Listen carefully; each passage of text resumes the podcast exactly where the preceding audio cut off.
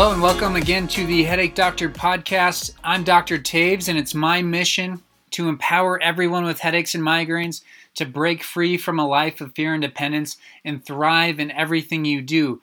On this podcast today, we're going to talk about the reasons why people don't consider their neck to be the problem. These are reasons why people decide or prevent uh, themselves to come in for treatment for what I do. But if you are out there considering, is my neck the problem? I want to go through a list of things that might be going through your head as far as objections. I hear these all the time. I think they're very common. I would imagine if you have headaches or migraines and you've been maybe a little bit skeptical about my approach or what I'm talking about, maybe you've had a few of these questions. Maybe there are barriers we're going to go over that you haven't necessarily considered uh, that will be good insight and uh, and then we're going to get into the sort of the why behind why these are not legitimate barriers. Why when you're thinking through is this me? Should i pursue this as a neck problem? Why it's important to break down these barriers because it really could be providing you with clarity on how you understand your symptoms and then leading you to a provider that can truly help you so, without further ado, let's jump into it. The first reason why someone would not consider it to be their neck is because their doctor has already done an x ray or an MRI, and the x ray or the MRI did not show anything in the neck. There were no problems in the neck. Maybe there was some minor arthritis or just variable changes, subtle changes that happen as we age, but there was nothing that said this is where the headache or migraine is coming from. Now, the reason that the x ray or the MRI would not show anything, and actually, this happens all the time on most of my patients, the x ray or the MRI kind of shows up with, with nothing. Uh, or without anything that would lead us to believe it's a neck problem from that image. To simplify my explanation on why that would pop back with nothing, but it could still be a neck problem, is to say that x rays and MRIs are looking at a still image. I've said this before in my podcast, but it's important to understand that uh, the X ray or the MRI is the MRI is almost seen as like the gold standard to diagnose any sort of neck problem, but it doesn't show how we move. And this is truly a neck mobility problem. It's a movement problem, and that's why as a physical therapist, I'm able to address this in, in a more appropriate manner because that's what what my training is in is how to restore movement problems. And so to think of the this problem as is really loss of motion through some specific joints in the upper part of the neck, and then to rely on the X-ray or the MRI to help us diagnose that. The X-ray or the MRI can show some things, but it really is is not hitting what we need to hit on. It, it's not showing us those objective things that we want to see, namely rotation and nodding through the upper part of the neck because there's the head sitting on the first bone and then the first and second bone that are interacting. And that mobility is what's lost and that mobility is what we need to evaluate. And so getting an x-ray and mri and seeing that it came back with negative results or nothing and then moving on from the neck is really that's jumping to a conclusion that we shouldn't jump to and so just because your x-ray or your MRI did not come back with anything conclusive doesn't mean that it's not a neck problem, namely because it's not showing movement and what we're dealing with here is a movement problem. All right, so from here let's go into my neck doesn't hurt. so the second reason why you might not think it's a neck problem is because your neck doesn't hurt. Now this is an interesting one. A lot of patients that I see will have neck pain associated with their headache or their migraine. It's actually a very common researched uh, side effect or symptom that accommodates headaches or migraines is neck pain. And so having neck pain is very common. If you fall into that category of having headaches or migraines and you don't have neck pain, this might be one of your questions where you're thinking, well, my neck feels okay. I don't really have pain in my neck. And what I would say to you is that the referral pattern from the upper part of the neck. And when I say referral pattern, I'm saying that the, the source of pain is coming from your neck, but it travels through the brainstem and then it's acknowledged by your brain, and your brain is actually perceiving it as coming from somewhere else. Now, if you don't have neck pain and you have headaches or migraines, what likely has already happened is you've gone through all of these tests. You've gone through the x ray, the MRI. There's nothing wrong with your head, there's nothing wrong with your sinuses Um, there's nothing wrong with your vision if you have pain behind your eye, eyes and you've checked that. And so you're kind of left with we don't know what is wrong with you. We, we don't we don't have a problem to solve, so we're just trialing medication.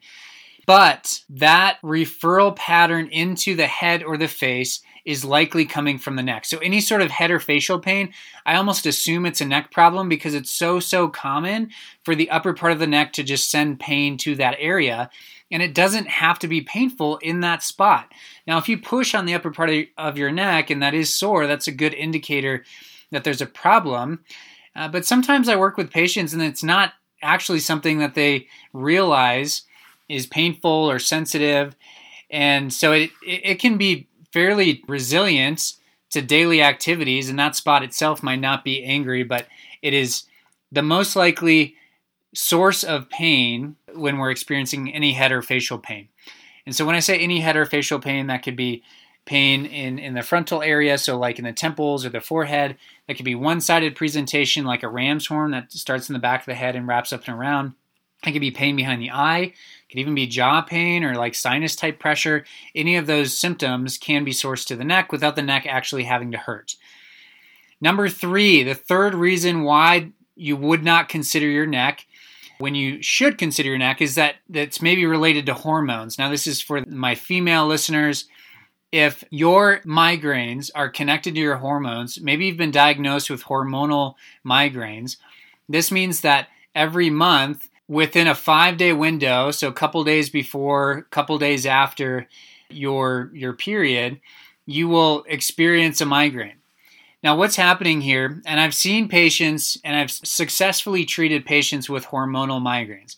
I don't change anything hormonally in your body. And so what's what's happening is your hormones are basically dropping your body's threshold for tolerating pain and you're more likely to your brain is more likely to acknowledge the neck problem around that time of the month.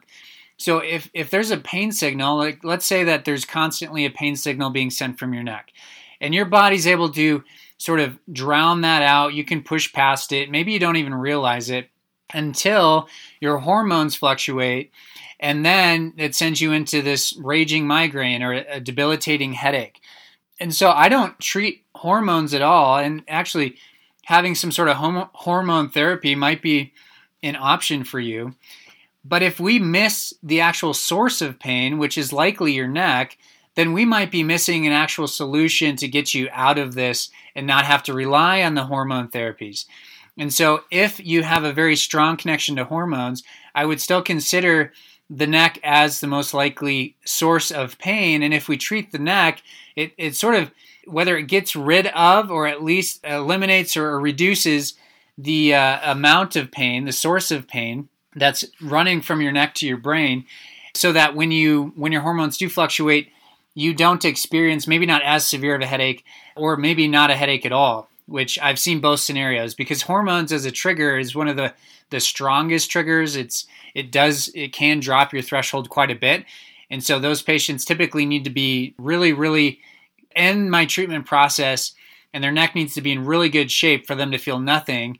But sometimes they go from a debilitating migraine to just sort of like a mild headache uh, around that time of the month. So there's hormones. So the the fourth reason that you might not be considering your neck as the problem is that it seems more pressure related. What I mean by pressure is when there's storms coming in, when there's a cold front, when it uh, when the clouds are forming and you know, oh my gosh, we're going to get some bad weather. Oftentimes this happens with knee replacements, knee arthritis, because the joint is inflamed and that pressure is built up in the joint already and then it's responding to the atmospheric pressure and then it's extra irritated, it feels extra stiff. Same is true for the neck. These joints are irritated. There's inflammation already in the joints and it's responding to the atmospheric pressure that's changing.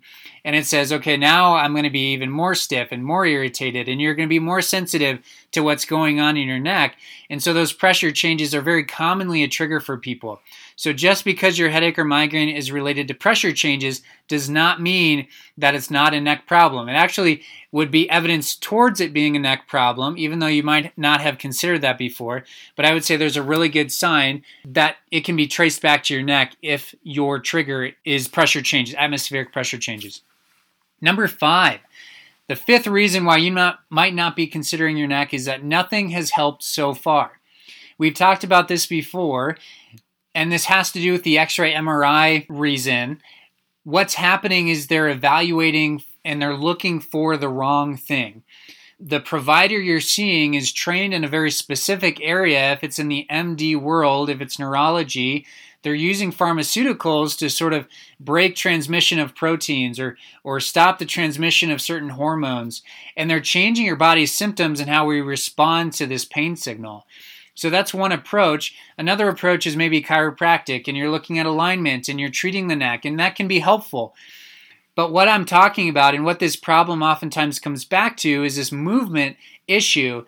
And physical therapists are best trained to restore movement problems, but most physical therapists aren't equipped or knowledgeable in this area. And so it can be very challenging to find a solution. So just because nothing's helped so far does not mean that it's not a neck problem. Just because the x ray didn't find anything, just because your chiropractor didn't help as much as you wanted them to, doesn't mean that it's not a neck problem.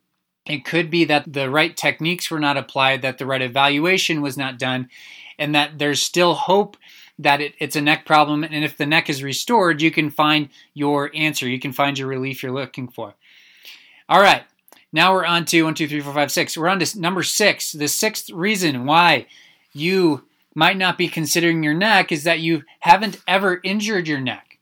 This happens all the time. Probably I would say half of the patients I see don't actually recall a whiplash, head or neck trauma. They don't recall any injury to their neck. And they want to know why their neck is the problem. Why did their neck get this way if I wasn't in a car accident, if I didn't have a bad football injury, if I didn't fall off a horse? If one of those things didn't happen, that's okay because our neck is responding to pressures and stresses and different types of tension that we're placing on it throughout the day.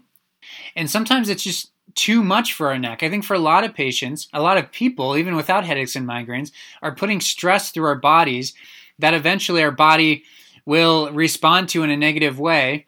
Our bodies are pretty resilient though, so our neck can actually tolerate a forward head position, sitting for prolonged periods, uh, and different sort of you know sleeping on your on your neck funny waking up with a kink in your neck it can tolerate that stuff for a long long time but what can happen is it builds and it builds and eventually that tension is sort of enough where our upper part of the neck isn't moving the way it should and so these joints are restricted maybe we haven't exercised or specifically told these jo- joints to move in so long that the ligaments that hold them together are just kind of stuck now. They've adaptively shortened to their new normal, which is basically not moving at all.